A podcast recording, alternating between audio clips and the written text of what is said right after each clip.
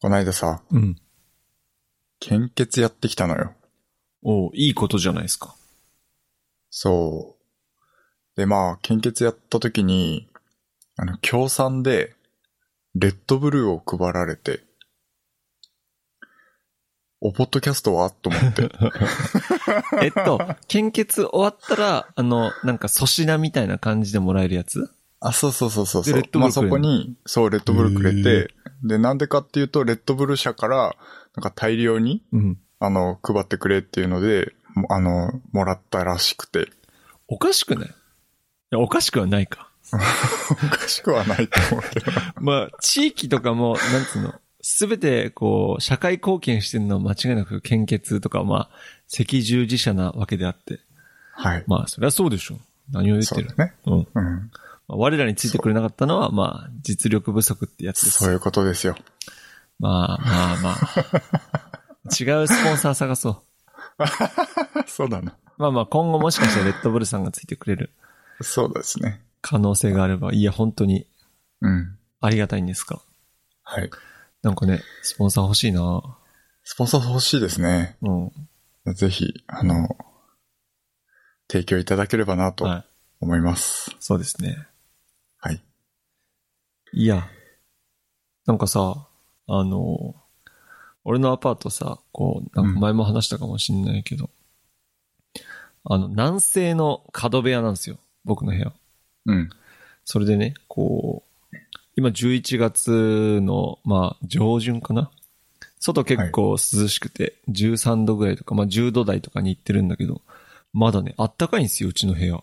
だかへら、えこう、暖房を入れずに、未だに生活しているっていう。まだ入れてないの、まだ入れてない。特に、へえ昼間なんて、あの、日差しえぐいから。あー、なるほど。そもそも俺、昼間、本当に電気つけないのね。特にリビングのある、その、南西側は。うん。電気つけなくてももう、日差しガンガン入ってきて、もう、あったかい、ポカポカするっていうので、いや、南西角部屋って人気ないって言うけれど、いいなって思って。ままあ、人気ない理由は。夏暑いかららしいんだよね。あ、なるほどね。夏暑いからと、その、西日がえぐいからっていう。はい。あの夕方の西日結構ガンガン入るわけよ。まあ、俺日が入るのは別に嫌いじゃないからさ。うん。だからこの部屋空いてたのかな。あー、なるほど。なんかその南西角部屋よりは南東の方がいいですよってなんかその不動産のコミュニティのなんか、なんつう、レビューみたいなのでは言ってたね。まあだから西日が強くならないようにってことなのかな。そう、朝、あれ朝朝日か、午前中光が入るか、夜光が入るか、まあ夕方。うん多分、西日の方が入る時間が長えんだろうな。あ、そうかもね。だかうらん起きてる時間がもうちょうど西日落ちてる時はうん。起きてるからね。いや、南西角部屋マジおすすめっすよ。なるほど。うん、本当にあったかい。へ俺、ーこの部屋にしてよかったわって初めて思った。なるほどね。夏はちょっと確かに暑いかもしんねえよ。うん。いやー、部屋が明るいのはいいね。なるほど。うんうん。俺今めっちゃ暗いわ。マジ、うん俺ちなみに俺今電気つけてないっすよ。僕も電気つけてないです。でカーテン開けたらマジであの目に光が入るから、カーテンガン締めしてるんだけど。ああ。なるほどうね。ん。まあね、部屋明るいと気分も明るくなるんで。はい。日当たりのいい部屋に住むって結構なんかメンタルヘルス的に良さそう。ああ、かもしれない。本当に。そんな気がする。うん。確かにな。僕あのカーテンをそのモニターの後ろにつけちゃってるからさ、開け閉めがめんどくさくて、いや、ず俺ー、っと閉め開切けっちゃってるん閉めでしてするよ。よ。あ、そうなんだ。うん。なるほど確かにめんね。どくさいか。だからやっぱあの、スマートホーム化すするしかないかなと。なんかあの、カーテン動かすガジェットさ、クソ高いじゃん。高い。それもあれ2個必要なのに1個で売ってるじゃん。うん。 1個でこの値段ですかって思うもん。あれいくらぐらいするの ?1 万円ぐらいしなかったっけ ?1 個。うん、すると思う、多分。うん一番じゃ効かないんじゃないかな。あれ2個つけますって、ふざけんなよと思って。そうだようねん。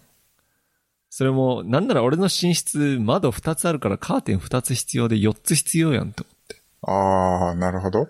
なんか一番いいのはさ、例えば朝6時半とかになったらカーテンが開きますとかがさ、うんうんうんうん理想。的だけどさ、うん。それすんのに5万近くかかったら、そうだよね。いくらかかんねんってさ話すだがよにね。手動でやるわってなるよね。うん。はい。そんなとこで。なるほどね。えー、まあ、その、日の、日の出、日の、火太陽の話つながりで言うとさ、はいはい。この間日の出が有名な撮影スポットに行ってきたんですよ。うん。かあの、写真撮りに。で、あの、まあ、うちの近くで、磯崎神社っていうところなんだけど、写あ真の、家には有名だよね。そうらしい。うん。どうも。で、まあ、近くにあることは知っていたんだけど、まあ、なんかね、近くのラーメン屋さんに行かない理論と一緒で、なんかあんまいい行ってなかったんだよね。うん。で、たまたま、なんかもうね、3時半ぐらいに目が覚めちゃった日があって、平日いや、えーっとね、あのー休日というか祝日かあ、な、はいはいはい。の時に、うん。なんかもう目覚めちゃって、で、まあ祝日ってもうさ、俺もう楽しみすぎて、もう興奮しちゃうわけよ。わかる。朝起きてからわかる。平日はもうマジであの仕事、ね、家でなきゃいけないギリギリまで寝てるんだけど、なんかね、こう、もう眠れない気がしちゃって、うんワクワクしてね。こうそう、ワクワクしちゃ興って。奮してきた。そうそうそう。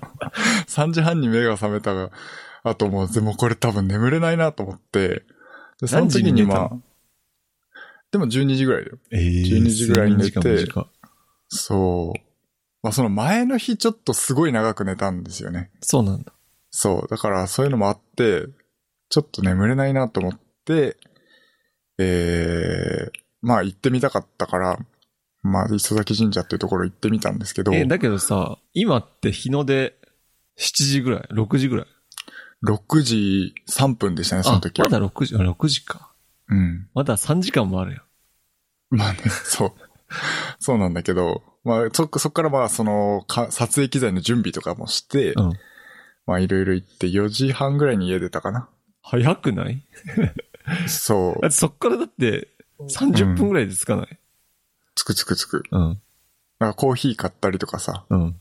して、その辺プラプラ散歩したりして、まあ、なんだかんだ、あのー行った時にはすごいたくさんカメラマンいて、ええマジでそう。そうなんだ。空もちょっと明るくなり始めてきたぐらいの時だったんだけど、えーもうたくさんカメラマンいてさ、もまうあその、祝日だからそのってのも空間が楽しいわけ、俺からしたら。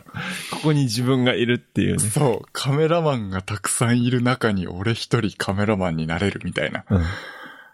いてさ、まあ、カメラマン、プロじゃない人うもんたくさんいただろうけどね。そう、カメラ、ごついカメラを持ってる人がたくさんいて、もうそれが楽しくてね。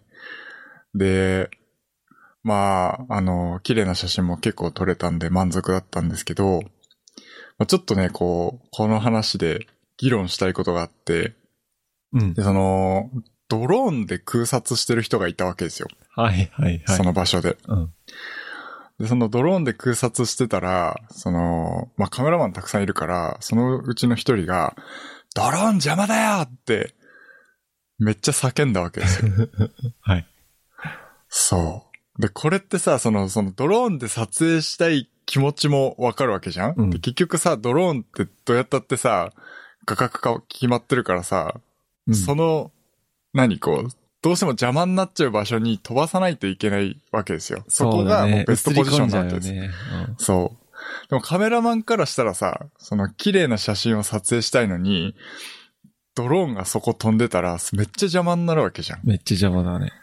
そう。っていうので、まあ、結局カメラマンの気持ちもわかる。で、うんドローンで撮影したい気持ちもわかる。けどカメラマンがそのドローン邪魔だよっていう権利はあるのかって、その景色は さ、そのカメラマンのものじゃないわけじゃん。うん。っていうので、そのカメラマンにそれを言う権利はあるのか問題っていうのもあって、ああ。そうなるほどね。それをこう、第三者、第三者として見ていて、うん。複雑な気持ちになったんですけど、美しいなんかやりとりではないな。そう、まあだけど、両者の気持ちはすげえわかるな。そう、これどっちが悪いかっていう問題。まあどっちも悪くはないんだけど、うん。ドローンさんはまあ多少気を使ってるんだろうな。それだけカメラマンがいたら。だけそどうドなんロですよ。だからー結局、ンも、うまあん、ちょっとこう撮影ドローンでしたけど、もうすぐやめちゃったんだよね、あその人は。そうなんだ。うん。そのまたロン邪魔だよって言われたからっていうのもあるだろうけど、うん。しばらく経って、もうなんか日が結構昇ってきた後、カメラマンがかなり少なくなってきてからまた撮影開始してたけど、うん。うーん、なんとも。やっぱモラルとかルール的には、うん。そう。そうなっちゃうのかな肩身が狭いよな。ですよね。うん、難しい問題ですね。うん。でよく YouTube とかでさ、あの、撮り鉄の邪魔をする人の動画とか上がってんの知ってる知らない。なんかこう、電車が来るタイミングでうん、急に目の前をこう、自転車乗りながら、こ う、手振りながらこう、うん通ってるやつとかいて、うん。もう完全にあれは悪意のある邪魔だと思うんだあけーど。なるほど。うんそうそうそうそう。めっちゃカメラマンブチ切れてるわけよ。それを見た撮り鉄うん。たちが。うんそう。あそれはさすがにね、あの、意図的に邪魔する必要はないだろうとは思うんだけどね。うんうんうんそうそうそうそう。まあ、確かにその景色は、みんなのものであって。そう。それを撮影したいっていうのはね、みんなあるし。うん。や難しいよな難しい。よ、それは。かなり難しいと思う。なんか、そ、これは、それはなんだろう。管理者がいるものじゃないじゃん。そうなんですよ。それそれもなんかその、朝日とかさ。うん。そうなっちゃうとなんか時間を決めるわけにもいかないしさ。うん。なんか例えばもう、建造物とかで誰かの所有物であったら、なんかルールを誰かが決めるとは、それでコントロールは可能かもしれないけれど、はい。完全に自然、地球ってなると、難しいですね。はい。ということがあっだけたど、んでドすローンよね。邪魔だよって言うんだね。そう。めちゃめちゃうん、そのカメラマンも、うん。まあ怒ってたっていうか、そういう、かなり叫んでたんで。うん。なんか俺からしたら、なんかその、なんかその写真の有名なスポットあるじゃん。はい。あそこって、うちのいとこのお父さん、まあおじさんか。うん。もうカメラが趣味でわざわざ東京とかから車に乗ってきたりとか、うん。確かに。に有名なスポットなんだけど、はい。まあなんか、俺だったら、ドローンとかで撮るんだったらもう完全に人がいなくて、田舎のところを飛ばすかな。まあそうだよね。まあなんかあって、なんかそういうトラブルになったらやばいし、うん。なんかもし落っこちてきて人にぶつかったりしたらとか、いろいろ考えちゃうと、うん。もう、まあいろいろ日本広いから、のクソ田舎行けばマジで何も人がいない絶景とかあるじゃん。うん。なんかそういうところでまあ自由に飛ばしたいなとは思う。なんか人がいっぱいいるところでわざわざやらないかな。そうっすね。トラブル。ルの元になっちゃうんでね。うん。だからまあ、その、まだまだドローンの形見が狭いなっていう、まあその本質的に、ね、結局、人に当たったりしたら危ないっていうものでもあるから、うん。そう、なかなかその、ドローンのほの性質的に、肩身が狭くなってしまうっていうのもあるかもしれないけど、そう、まだこう、受け入れられてないんだなっていうのもあるし、まあ、果たしてそれが受け入れられる日は来るのかなっていうのもあるし、うんうんうん。確かに。非常にね、難しい問題だなと思って。難しいですね。それは。いや、だけど俺びっくりだな。あ、あんな、あんなところがって言ったらあれだけど。あ別に俺は綺麗だと思うけど、そんなになんか、めっちゃいいスポットかなとも思っちゃうんだけど。すごく近いからね、そう思っちゃうんだろうなうと思んって。、俺も行ったことあるけれど、まあ俺行ったのは確かに、なんか朝とかではなかったから全然人いなかったけど、ああ、なるほどうね。ん。車も全然止めるとこいっぱいあったし。うんそうなんだ。やっぱり今でも毎朝人いっぱいいるのかな。そうっすね。まあ、祝日だったから少しいたのかもしれないし、うんうん。なんかさ、みんなが撮ってるスポット撮んのなんか思んなくないそう、それはちょっと思った。うん。なんか唯一無二感がなくなるというか、まあ、比較対象がお多いっていうのもなんか嫌な気がする。うん。価値はどんどん下がってくからね。そんな気はするね。簡単に取れる場所ってなっちゃうと。うん。だから多分登山とかで撮った写真ってさ、なかなか撮れないじゃん。そうで、上まで登った人しか撮れない風景そうであそっうそうそうそう。まあそういうので撮れる写真がなんか、個人的にはすごく好きなんですよね。自分で撮った写真の中では。まあね。まあ、ポピュラーなところを撮っておくっていうのも、まあ、勉強とか、まあ、いろんな経験のためには悪いことではないですけどね。はい。ええそうだったんだ。はい。うちの近くで他になんか有名なスポットあるかなうーん。ままあ、あとの、は、この間言ってたところか。この間国営公園。あー、コキやね。うん。確かに。他は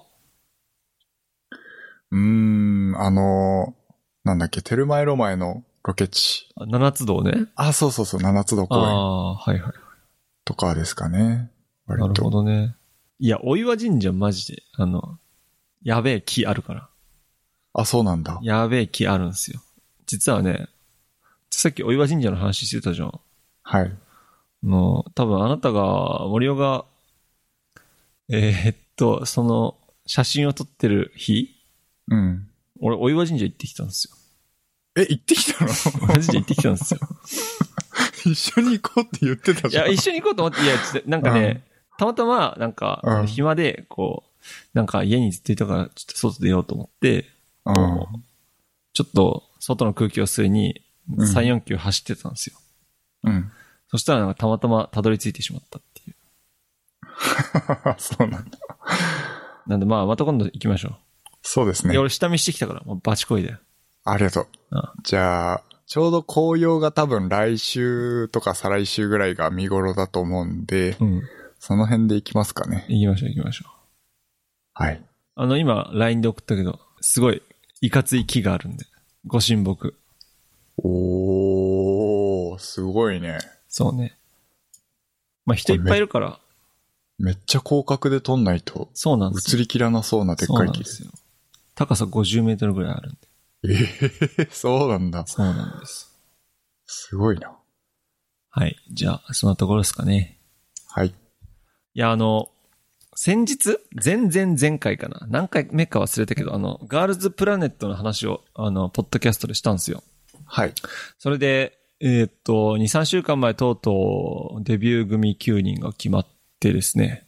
はい。僕はちょっと誤った情報なのか、その時点ではちゃんと情報開示されてなかったのかな多分俺が調べてなかったのかちょっとわかんないんですけど、なんか僕、最後の、最後のデビュー組もセルで決まって、日本人3人、韓国人3人、中国人3人になると思っていたんですが、はいまあ、。最後、まあ、後半の2週か3週ぐらいからもう完全に人気投票でデビューするってことが決まってですね。ああ、なるほどね。なんで、あの、最終的に国籍は、あの、均等にはならない感じになりましたね。ああ、まあそうだよね。その方がまあ、そう、多分、そうしちゃうとうんなんかグループの中で人気のある子と人気のない子がいて、まあ、セルの中でか。うんそれでなんでこの子は人気のある子にキャリーされてデビューできたのみたいなことが起きてしまうので、まあ、別にそれは良いかなとは思いますね。うんいや、それで、まあ、あの、ガルプラ、本当にエンターテインメントとしては、本当に最高だった。なんかね、うん本当に、少女たちが頑張る姿を見ているとね、なんかおじさんね、本当感動するんですよ。それも、うん初回では全然、なんか高音出なかったのに、こう、何回も練習して、あの、先生にも、ボロクソ怒られて、泣いて。だけども、えー宿舎帰ってからも、お風呂の中でもずっと歌の練習して、あ歌上手くない子は、こう、歌の、上手い子の部屋にわざわざ行って、高音出る練習をしたりだとかして、それで最終的に本番では、あの、実力以上のものを発揮できるようになるっていう、そのね、やっぱり成長の過程。うんもう努力を見せてもらっているとね、本当に、いや、前も言ったけどね、いや素晴らしい。本当に、やっぱ努力している姿が美しいっていうのはね、本当に思いました。うん感動した。で俺もう最終回、俺マジ泣きそうになった。つか、はちょっと半分泣いたもん。うんうん。まあ、それで、まあ、それはいいんですけど、まあ、最終回について、まあ、いろいろ皆さん意見があるらしくて。はいはい。まあ、ガルプラに興味ない人は、この、なんだろう、チャプター飛ばしていいんですけど、はい。 あの、ガルプラはね、あの、やっぱりこう、最終回がすごい衝撃的な最終回だったんですよね。はい。まあ、あの、2位の、あの、方が、ええまあ、なんて言ったらいいんだろうな、こう、今までこう、他のトップ10とかトップ9のメンバーに比べてこう、目立つパートとか、ええサビ、センターとかをあまり自ら勤めなかったのに、なんだろうな、最終的に2位という結果になるっていう、まあすごいんですけど、まあこれは、まあ裏があって、その人のお兄ちゃんが結構世界的に有名な韓国のアーティストで、えそーのお兄ちゃんの影響。で票をもらったんじゃないかって言われている感じで、まあ、あの、その2位の方より、まあ、実力とかビジュアルとか、まあ、いろんな面で上手い子たちがちょっと落ちてしまって、うん。まあ、そういう意味で結構、その2位の方にバッシングであったりだとか、え誹謗中傷だったりが起きてしまっているんですよ。まあ、だから俺も2位が発表した時はマジでびっくりしたよ。うん。その子来たのいや、あの、絶対ないと思ってたから俺は。はい。まあだけど、まあ人気投票だから。人気投票なので本当にこれはもうしょうがない。その、何制作側とか、プロデューサーみたいな人のうん意見っていうのは全然反映さ反れない。映されないです。反映されないです。あ、そうなんだ。そう。あの途中の、えーっと、得票数、例えば、1週間の得票数を、例えばその1週間の最後に、えーミッションをやって、その先生たちの評価で、えー1位になったチームに、えー今週1週間の得票数を2倍にしますとか、そういう、なんていうのボーナスみたいなのは先生たちはできるんだけど、おー日々の投票をするのは、あーみんな、この全国の人間、人間というかファンなので、うん。最終的なその順位の操作みたいなのは番組側、制作側、あー先生とかマスター側は何もできないんですよ。なるほどね。だから2位が発表になった時は本当に、まあ驚いたんですけど、やっぱりこう、あとはその、今回のルール的に、えー得票数、まあこれもどういう計算してるのかわかんないですけど、えー韓国票が5割で、その他全国は、で5割っていうなんか50%っていう票の数え方してるらしくて、そうなっちゃうとやっぱり韓国人がちょっと強くなってしまうっていうのがあったらしくて。あーうん。それで最終的に韓国メンバーが多くなってしまったっていうのはあるらしいですけど。なるほどね。そうなんですよ。だから、まあちょっとこの最終回にはちょっと衝撃のラストだったんですが、まあこれはうね、んもうこういうシステムで番組をやってる以上しょうがない。うん。もう運営側が、例えばね、多分もっと売れるように、えー、例えば 20U とかさ、20プロジェクトは完全にさ、プロデューサーの JYP がいたからさ、うん。あの人が、こう、まあ、いろいろこうメンバーを決めれたんだけど、売れるように操作をしようと思えばもっとメンバーは変えられたとは思う。はい。だけども、こういうルールでやってる以上、まあ、それはできないので、うまあ、ん最終的にトップ9になったメンバーに頑張っていただきたいなと思いますけれども。そうですね。いや、まあ、だけど、まあ、デビューしたグループは、としては本当に素晴らしい実力のある人だと思うんで応援しますけれども。はいま。あ、落ちちゃった人が本当にたくさん、たくさんいるっていうか、まあ、まあ、ほとんど落ちちゃうのでね、うんトップうん9に残らないとデビューできないので、本当に厳しい世界なんですけれども。はい。いや、なんか、個人的にはね、あの、中国人メンバー最後一人になっちゃったんで、こう、ああ。やっぱそれは同じかわいそうだね。そう、同じ国籍の子もう一人ぐらいいてあげないと、ちょっと、かわいそうかなと思ったんだけど、やっぱ韓国人のメンバーみんな、なんだろう、性格いい子がいるから、みんなね。はいだ。からもうみんな国籍関係なく、こうファミリーみたいにやってあげてほしいなと思いますね。うん。いや、だから本当に国籍を超越してみんな一つのグループとしてやってる多国籍グループっていうのは本当に素晴らしいと思いますよ。うん。そうですね。いろんな難しさあるとい思うや、よね。本当に、まずは、まずは言語だとは思いますけれども。まあ、一番最初に来るのはそこだろうけそどう、そね、文化も違うだろうし、う。うん。やっぱ考え方とか、ね、常識も全然違うから、そうなんですよ。はい。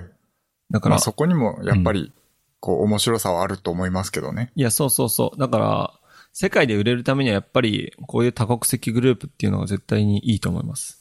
うん。うん。だって日本に来た時はさ、日本人メンバーがさ、日本語で話してさ、はい。韓国語に通訳とかできるわけだしさ。うん。まあ、TWICE とかだって実際そうしてるし、なんか日本の例えばミュージックステーションとかに出た時とかは、あの、うんタモさんとの会話は日本人メンバーができちゃうわけじゃん。はい。そんでこう、うまくこう、会話したりだとかして、もう世界的にこう発信できる、こうビジネスのシーンがさ、世界に広がるわけだから。うん。いや、本当になんで頑張ってほしいですね。ちなみにこれは、その、グループ名とかっていうのはもう決まあってた、のグループ名は最終回に決まりましたね。あ、ケそプうラなーんっだていうグループになりました。えケー。プラー、なんか意味あるらしいですけど、忘れました。 そうなんだまあ僕はね、正直言っちゃうと、俺の推しが落ちた時点でちょっともう萎えましたね。あまあ、推しがね、まあ、最後まであんまりこう、トップ9に一度も組み込めなかったので、あ、なるほどまねあ、。悲しいですけど、やっぱり実力があっても、まあ、人気投票で上にならないと、難しいんですよね。うん。まあ、ちなみに僕の推しは、あの、ボラちゃんですね。あの、ボラちゃん推しの方、あの、僕に意見ください。僕はこれからもボラちゃんを応援し続けますんで。い、や、マジボラちゃん超いい子なんですよ。もう性格が好き。うん。うん。やっぱ性格いい子がいいよ。本当に。なるほどね。なんかね、性格分かっちゃうんだよね。こういうアイドルのオーディション番組とか見ちゃうと。まあもう密着状態なわけでしそうなょん。だよ、そうなんだよ。だから普段の生活からもうずーっと映されてるっていうと、うん。まあ、付け焼き場のね、こう、表面上の優しさじゃ、ちょっとボロが出すぎちゃうよね、きっそとうなんだね。よ、そうなんだよ。なんか自分と競争の相手になるチームにさ、ボーカルレッスン一緒にしてあげたりさ、うん。自分の歌詞まだ書いてないのに、同じチームの子の歌詞を頑張って書いてあげたりだとか、は本い当。にね、感動的でした。なんで本当にガルプラ自体を本当に楽しませてもらったんで、はやっいぱ。オーディション番組面白いっす。なんか流行る理由がわかる。うんまあ、ちなみに韓国ではあんま流行らなかったらしえ、そうなんだい。。そう、韓国では今なんかダンスのオーディション番組をなんか一緒にやってるらしくて、別のチャンネルなのかああ、なるほな。どダンねス。のサバイバル番組みたいな。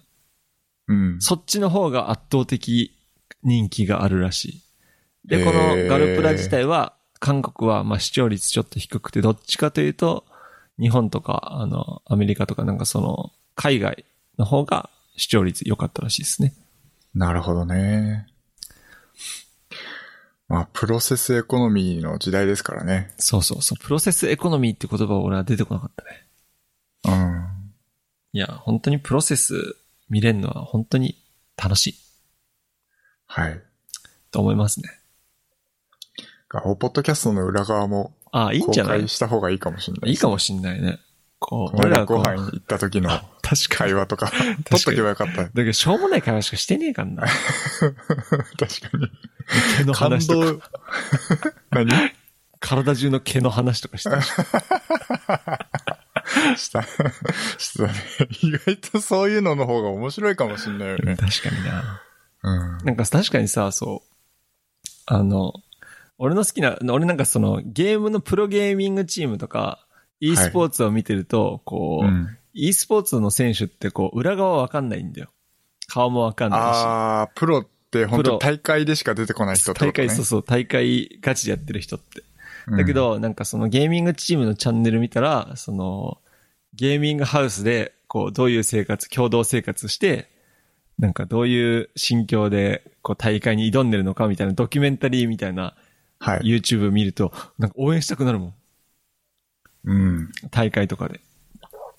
だかなるらほど本当に、そういうね、裏側を見せるっていうのはいいのかもしれないね。そうですうね。ん。感動の再会したのにな。はい。 3年、3年 ?2 年か。だからあれかなその今さ、我々あの、プロフィール画像を作ろうぜって話をしてるじゃないですか。はいはいはだい。からそれの過程を全部こう、記録しといた方がいいかもしれないね。どうやって記録するのいや、この人に頼もうか、あの人に頼もうかとかさ、どどういう感じがいいみたいな。ウソッキーみたいな感じがいいとか、 あ、言っちゃったじゃん。そういう、そうアイコン、ウソッキーってなんやねん。いう、いや、なんか、イメージよ、 イメージ。ウソッキーうん感こまあ、ね。ウソッキーか、あの、カービィに出てくる木か、はいはいはいなんかブロッコリーをなんかこう足して3で割ったみたいな、なんかそういうさ、なんかこう発想みたいなのがその場でこうガンガン出てくるやつをうん、そのまんまこう記録して、うん。なんかこういうのモチーフだったんだなとかさ、なんかそういうのを記録した方がいいかな、ちょっと思ってて今。確かにね。だからそれをなんか、常にこう、録画してやるのはめんどいから、例えば、うんなんか収録終わった後の会会話とかを、まあ、YouTube で、例えば、えー、配信をして、しながら、この収録するじゃん。うん。で、収録終わったらもちろん録音は止めるんだけど、YouTube でアーカイブ残しながら会話だけするとかにして、ああ、なんかなる自ほど。分でこう常になんか、録画とか記録を取っとこうと思うと大変だから、うん。配信しちゃって、そのアーカイブを切り抜くとかの方がいいかもね。なるほどね。うんその方がいいかもしんないね。会話全部配信する いや、 でも、配信できない内容も多いから。そうなんだよね。うん結構さ、あのー、会社の愚痴が急に出てきたりとかさ、 そうなんだよ。そう。その辺はさすがに配信できないからね。確かに。難しいとこではあるよね。難しいですね。なんかその画面見せたりしながらさ、おい、ここの人いいんじゃねみたいな。うんうんうんと。ころとか俺は別にいいと思うんで配信しても。そうだよね。うん。いやー、ちょっと、そういうのもやってみましょうか、そうだね試験的に。そうね。二人とも配信。プロセスエコノ二ミー人とも配信しよそうだね。う。うん。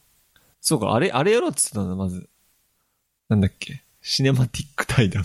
うん。で、シネマティック対談のうん。対談内容をその、プロフィール画像を作るにするっていうのはどああ、全然いいよ。うええ、いいよね。いいよね。シネマティック対談、オフラインで、ローカルで録画しておかないといけない。大変そうだ。そう、まあそう先だ、週ね。ダリーぞ。はい。 まあまあ、それはいいとして。まあ、そうですね。自分たちもじゃあなんかそのプロセスをなんか記録しようか。そうですね。すげえどうでもいいプロセスだけど、いいんでしょまあそういうの。のがいいんだよね、多そう分だねよ。。そうだよ。はいポッドキャストの裏側ね。いいと思う、いいと思いいよね。う。うん。はい。はい。そんなところですが。はい。えー、じゃあ僕の話だと、もうなんかずっと写真の話しかしてねえな。えー、ここならミーツが終了してしまうっていうこさ、とこなのんですね。話ってさ、なんか、してないあれしたこれ。いや、わかんねえ。なんか俺、何度も聞いたからさ。そうだよねい。や、わかんねえ。なんか俺とこれ、さ、そう会話の中でしたのかしてないの か。まあ一応しとこう。うん しとこう。あれしたっけかなしてないっけしてない。あれこの、なんだっけ、ストックフォト、あれ出張撮影についてめっちゃ調べた話ってしたっけまあいいや。とりあえず、とりあえず、しよう。ごめんなさい。あの、同じ話してたらごめんなさいなんだけど、うんなんか、だけど俺は大丈夫。はい。えー出張撮影の、まあ、いろんなサービスをちょっと見てたんですよね。なんか言ってたね。はい。で、まあ、その撮影サービスを見てたんですけれど、調べまくったんですよ。いろんな、その出張撮影サービスってあるんですけど、うん。えーまあ、条件がなかなか厳しくって、えーまずその自分のポートフォリオがなければダメですよっていうところもあれば、その、そこれまでに3ヶ月以上、プロカメラマンとして実績がなければダメですよっていうところとか、それはどういう、プロ、プロの定義を。それがね、非常によく、なんかわかんないんですよね。明記はされてないんですけれカど。メラマンで飯食ってます。うん。結局カメラマンって特にその資格とかもいらないから、うん。あの、何こうく、プロカメラマンですよって自分が言っちゃえばプロカメラマンにはなれるんですよね。例えばその、写真館での勤務経験ありとか、そうあいうのじゃそうないそうそうそう。なんかそういうのなのか、まあ一応フリーランスとしてちゃんと個人事業主としてカメラマンをやってる経験がないとダメなのか、まあ、結局その、一応僕、ここならミーツでカメラマン、出張カメラマンのサービス登録してるんで、それは一応お金ももらってるわけじゃないですか。うん。そこをプロカメラマンという定義に当てはめちゃっていいのかどうかっていうのもよくわからないいや、いいんじゃないいのいのかななんかそこになんか、かあの、なんか定義みたいな、特になんか、ないの、集客みたいな。なんか特にはなかったですあね。あプロカメラマンの実績がある方っていう、まあ一応要件うんにはなってたんですけど、であるとか、あとはその、サービスのカメラマンに登録するにあたって、あの、入会金2万円で、えぐ。 3ヶ月間ぐらい、平均3ヶ月間ぐらい、月2万円の講習に参加しないといけない。とか。はい。だから3ヶ月やったとしたら入会金に2万円かかって3ヶ月分の月謝を払ったら、もうそれだけで8万円になるわけですよ。はい。それもすごい話だよなと思って。まあそういうその本講当にな習んか基に。礎的なことしか教えないのかな、そういうところって。どうなんだろうね。なんかこ月2万っう、てえぐいよ。うん。一応ご満足いただけてますみたいな話を書いてはあったけど、本当かよって思いながら。うん。まあ、ちょっと怪しいよなってちょっと思っちゃうぐらいの、えー、サイトもあったりとか、一応カメラのスペック的に、そのフルサイズ機っていうそのセンサーサイズですね。の大きさがフルサイズ機じゃないとダメですよとか、あとはその、人物を撮影した写真データを30枚送ってくれとか、ああ、そう。で、その内容としても、なんかこう、ちゃんとポージングを指示したりとか、そのロケーションとか、その立ち位置とか、表情とかを指示して、写真撮影したものでなければならないとか、その、まあ、一次選考通ったら東京で面接しますよとか、あとはその、まあ、個人事業主として活動してなければダメですよとか、なんかね、条件が、なんか、厳しいなと思って。ガチガチだね。そう。その副業カメラマンなわけじゃないですか、僕って。っていうので、どうなんだろうっていう。どうやったらそのサービスに登録できるだろうっていうのがあって、非常に難しいなっていう感じなんですよね。うん。その何から始めたらいいのかっていう。うんうんあ今すぐできるのはカメラを買うことじゃないですか。あ。フフルサイズ機を買う。とかね。うん。まあまあって言ってもかなりの金額なんで、ちょっと、まあ、あの、考えなきゃいけないのはあるんですけど、そう、今までそのフルサイズ機を買ってなかった理由っていうのはもう、あの、欲しいっていう欲はめっちゃあるんですけど、うんそのフルサイズ機が必要かっていうので、うんまあ必要じゃないなと思って買ってなかったんですけど、まあ今回、その必要性っていうのも、まあ必要になっちゃったわけじゃないですか。そこでなんでこうフルサイズ指定してくるんだろうね。まあそれはちょっとね、あのー僕も納得いかない部分ではあるんですけど、うん。まあそう言われてるからしょうがないっていうので、まあフルサイズ機欲しかったんで、まあ欲しいっていうのと必要性っていうのがもう、あの、何クリアしたから、うん。もう買うしかないかなってちょっと今思ってるとこなんですけど、まあ α7-4 も、えー一応海外ではは発売されたので、えーまあそれが日本で買えるようになったらもう買っちゃおうかなと思ってはいるので、うん。まあそういうのと、あとはあの、ポートフォリオがなければダメだよって言われてたんで、ポートフォリオ作りました。見ましとた。りあえず。もういっぱい写真撮ろう。そうですね。うんそこにちょっとまあ、あの人物写真がすごい少ないので、うんまあちょっとあの、旬のことも撮らせてもらって、あ、いいっす載よせたりとかして、いいっすよちょっとね、写真を撮らせてほしいなと思ってるとこなんですけど、まあぜひその、リスナーの方で、私の写真撮ってっていう人がいれば、ぜひ撮らせていただければと 思っております。ちょっとまさにあれだよね。ね。こう、カットモデル募集みたいな感じだよね。そうそう、まさにそう。見習い、師見習いそう美いうと容こ。師のカットモデル募集。そうですね。はい。厳しい というね感。じで。そうなんですよ。その、ここならミーツって僕すごい簡単に始めちゃったんですよね。特にその審査とかもなかったから、結果紙サービスだったっていう。そう、ここならサービス終了、あ、ここならミーツ終了っていうので、なんか、紙サービスだったんだなってことに改めて気づかされるっていう、なるほど。ね、失って気づくありがたみみたいな感じですけどね。こんなに調べてないんかって感じだったから。そう、まあちょっとまあそんなんで、副業カメラマン、どうやって稼ぐか問題で、その出張撮影サービスに関しては、もうめちゃめちゃ調べた結果かなり厳しいっていうことが分かったっていう感じですかね。うん。まあ、もちろんお金をもらって活動しているので、それなりの責任も伴うし、まあ、クオリティも必要だっていうのもあるし、結局そのクオリティを証明するのって実績しかないから、まあ、そのサービスの提供側としてもこのぐらいやんないと仕方ないのかなっていう気はしてますけどね。うんうんうんうん。はい。非だから常に。カメラマン森尾としてのまず、インスタ始めてさ、はい。そこにこう、ポートフォリオの写真をガンガン上げて、そうですねな。んか、しプロフィール欄になんかうん1時間3000円とかなんか適当に書いてさ、はい。そういう風にしても、SNS で集客自分でしていくっていう。はい。だから本当にそう、フリーランスとしては知名度とか、もう人気職業なんですよね。さっきのガールズプラネットみたいな話で、本当にこう、上に上に上り詰めていかないと、結局依頼も来ないし、うん。そう、目につくこともないから、本当に自分でポイント稼いがないといけないっていうので、本当 SNS の集客とかは大事なんだなと思ってますね。そうですね。まあ、それが最初は難しい分、そういうサービスに頼らなければいけないとは思いますね。はい。そうですね。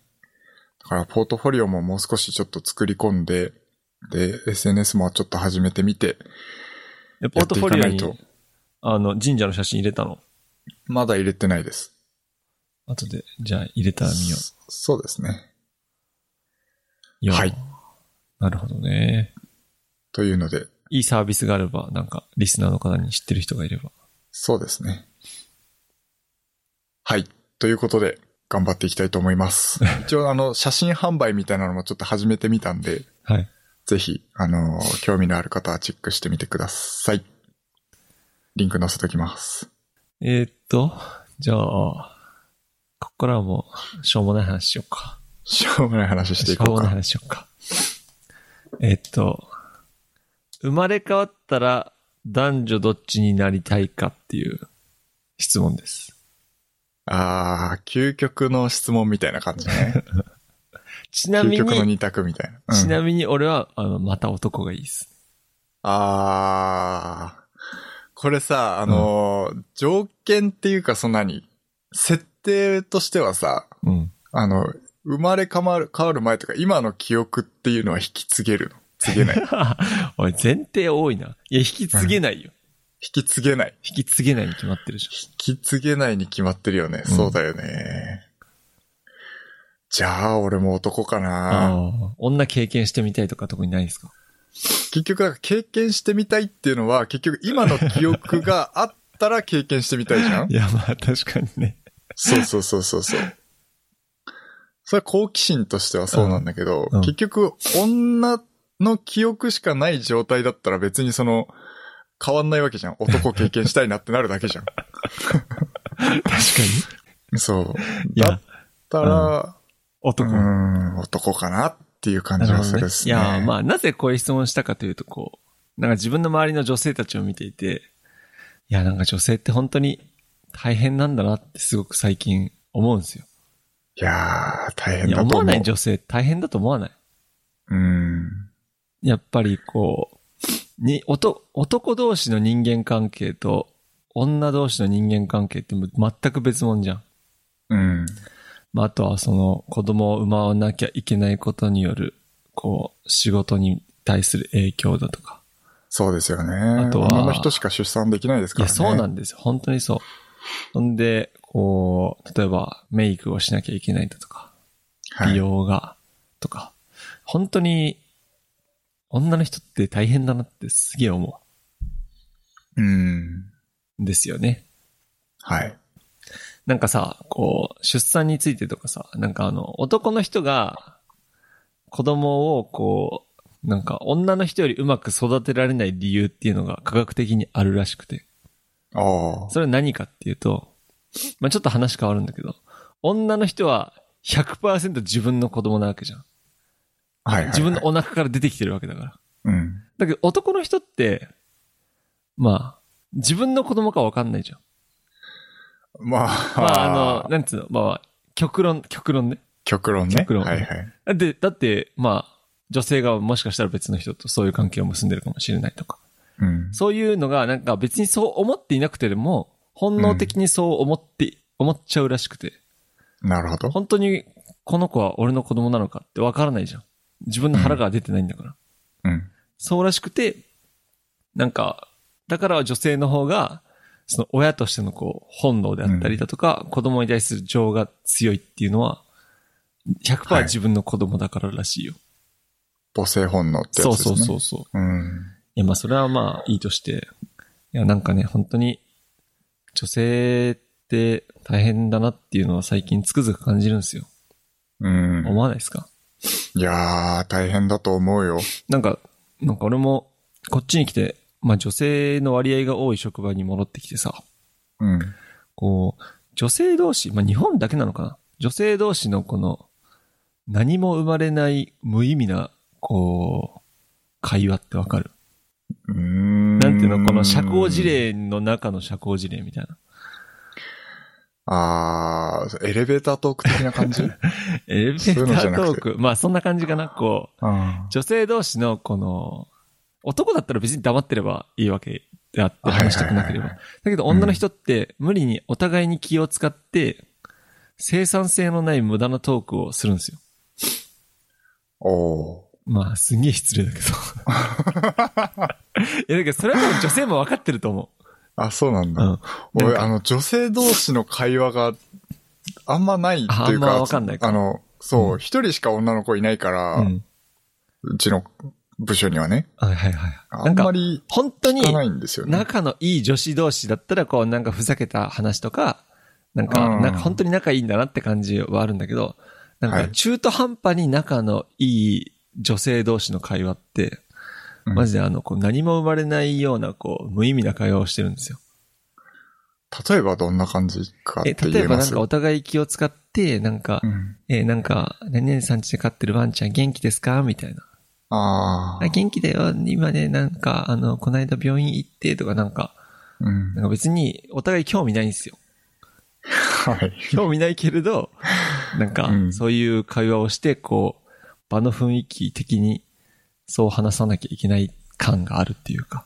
えー、女性って結構そういうの多いと思なるほどね。う。うん。男はなんか本当に必要なこと以外、男同士だったらあんまり喋らないし。まあね。別になんか、沈黙が、男同士の沈黙って別に嫌じゃないし。うん。とかそうはですね割り切ってるんですけど。だからね、女性の人間関係はね、やっぱり男には分からないところがあるんだなっていうのは思うね。うん。そっか。まあ比較的そういう傾向にあるっていう感じですね。何オブラートに包んでるいや、なんか、なんかそう、なんか女性差別みたいな感じになっちゃうだからと思って。俺センシティブですよ、これ。 いや、俺別に女性差別してるわけじゃないし、本当いや、わかるよ。よわかるよわかるよわかるけど、うんなんかそう、そういうおなんかそ風うに比較的捉えられそうかねないから。大多数、その、うん、大多数がそうかなって、俺が思ってるだけです。なるほどね。うん。個人的な考え、個人的な。な考えです。すげえな。めっちゃ気使ってっかんね、今い俺。や俺別に俺炎上してもいいけど、いや炎上しないから。いや別に炎上するかな。別に炎上してもいいけど。わかんない。その辺がもう俺はよくわからん から。どこに、その怖、どこが、その 何が爆弾かわかんない。そうそうそうそうそうそう。いや、そうだけでどすさ、ね。こう、なんかさ、こう、例えば、こう、できちゃった結婚とかして別れますってなった時も、男は別にこう、なんか、何もしないわけじゃないですか。責任を持たないじゃないですか。それは本当男は無責任だと思うんですけど。それは、うん、そうね。いやーだから本当に女性は生まれ持って大変、大変っていうかなんか、男よりは、こう、苦労が多い人生を歩まなきゃいけないんだなと思う。からまうあん女性には優しくしなきゃいけないんですよ、男性は。そうですうんね。本当にそう思う。なんかその、前芸能人がめっちゃ筋トレしている芸能人が言ってたんだけど、はい。まあ女性は子供を産むためにお腹も痛めて、こう、毎月の生理を苦しんでいるのに、男は何も大変じゃない。だから俺は筋トレをするんだっつって、自分の体を痛めつけて筋肉痛にしてマッチョになってる男の人がいたんですけど、いはい。やマジでかっこいいなと思って。なるほどね。うん。いや名言だなと思って。うん。だからなんか、女性の大変さを男性も知らないといけないなと思いますよ。そうですうね。ん。なんか今まであんま思ってなかったんですよね、こういうこと。うん。女性が多い職場に来て初めてなんかこう思いましたね。確かに僕は全然考えてなかったですね。まあ大変そうだなっていうのはすごく、あの、思ってはいましたけど、うん。まあ高校もね、女の子少ないそうだ、高校だっ男同たし。士の人間関係とかはさ、こう、うん喧嘩すれば、まあ最終的に喧嘩で終わったりとか、殴り合いしてはもい別に仲直りはするんですけど、なんか女性同士のこう不仲なところって結構人間関係、こじれるとこまでこじれるパターンが多いんで、そうですね。うん。とは思いますね。まあ俺らもね、は本当男の中で暮らしてきたからさ、うん。はい。 何この、ビビって口数少なくなるのやめてもらえる いや、そんなことないよ。そんなことないよ。いや、いや、よくわからんからさ。あよくわからんかそのそう、女の人と最近そんなにあ、関じゃわあっちてょっないと。さ、今度妹に取材してきてよ。あ、いいよ、いいよ、いいよ。妹になんかその、女子同士の人間関係って大変なのとかさ。うん。なんか女子同士でこう、なんか、しょうもない社交辞令トークとかしないとか聞いてみてよ。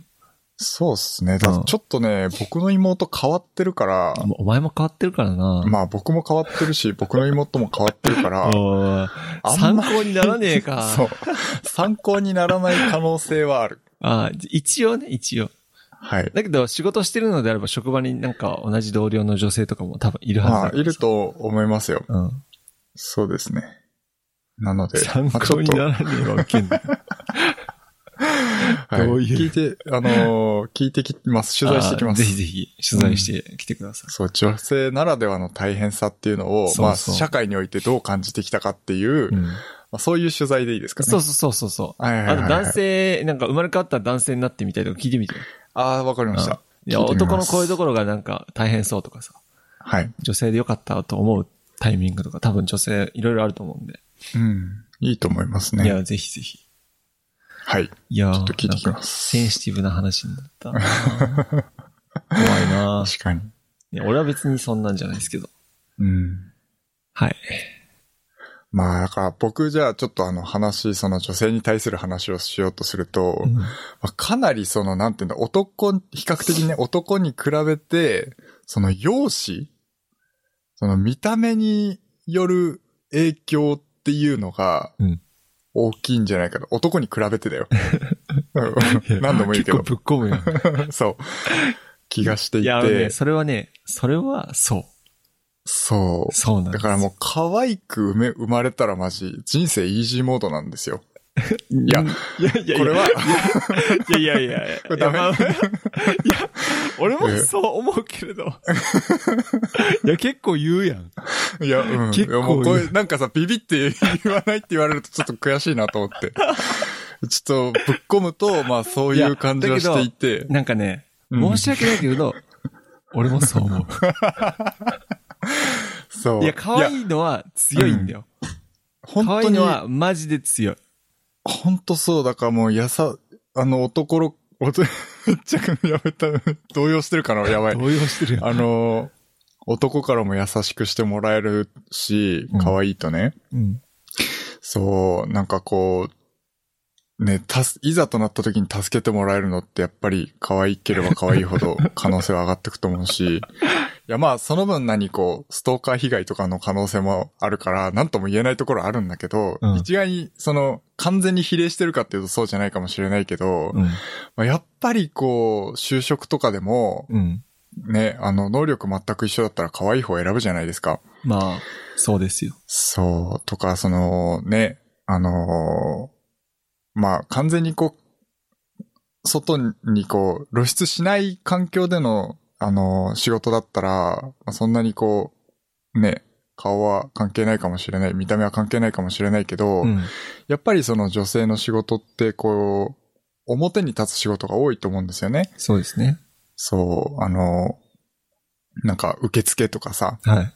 そう。なんかそういう仕事をするにはやっぱりね、可愛い方が、まあやっぱこう、集客の観点から も良かったりするし、まん。あ非常にこう、容姿によるハンハンデっていうかそうんうんうのん。人生の要素が大きく変わると思うんですよね。そう、男は容姿が悪くてもなんか仕事ができれば、そなんかモテたり、最終的にモテたり、なんか財力があれば、う。うんなんか容姿は関係ない気はする。そうなんですよ。だからその、いろんな要素があるじゃん。お金を持ってるとか、ん。その、容姿以外にも、その、ね、こう、何、運動ができるとかさ、うん。頭がいいとかさ、そう、女の子って、そこよりもやっぱり一番注目されるのって見た目になっちゃうから、確かに。そう、そういう意味でもめちゃめちゃ大変かもしれないなって思うし、うん。そそうですね。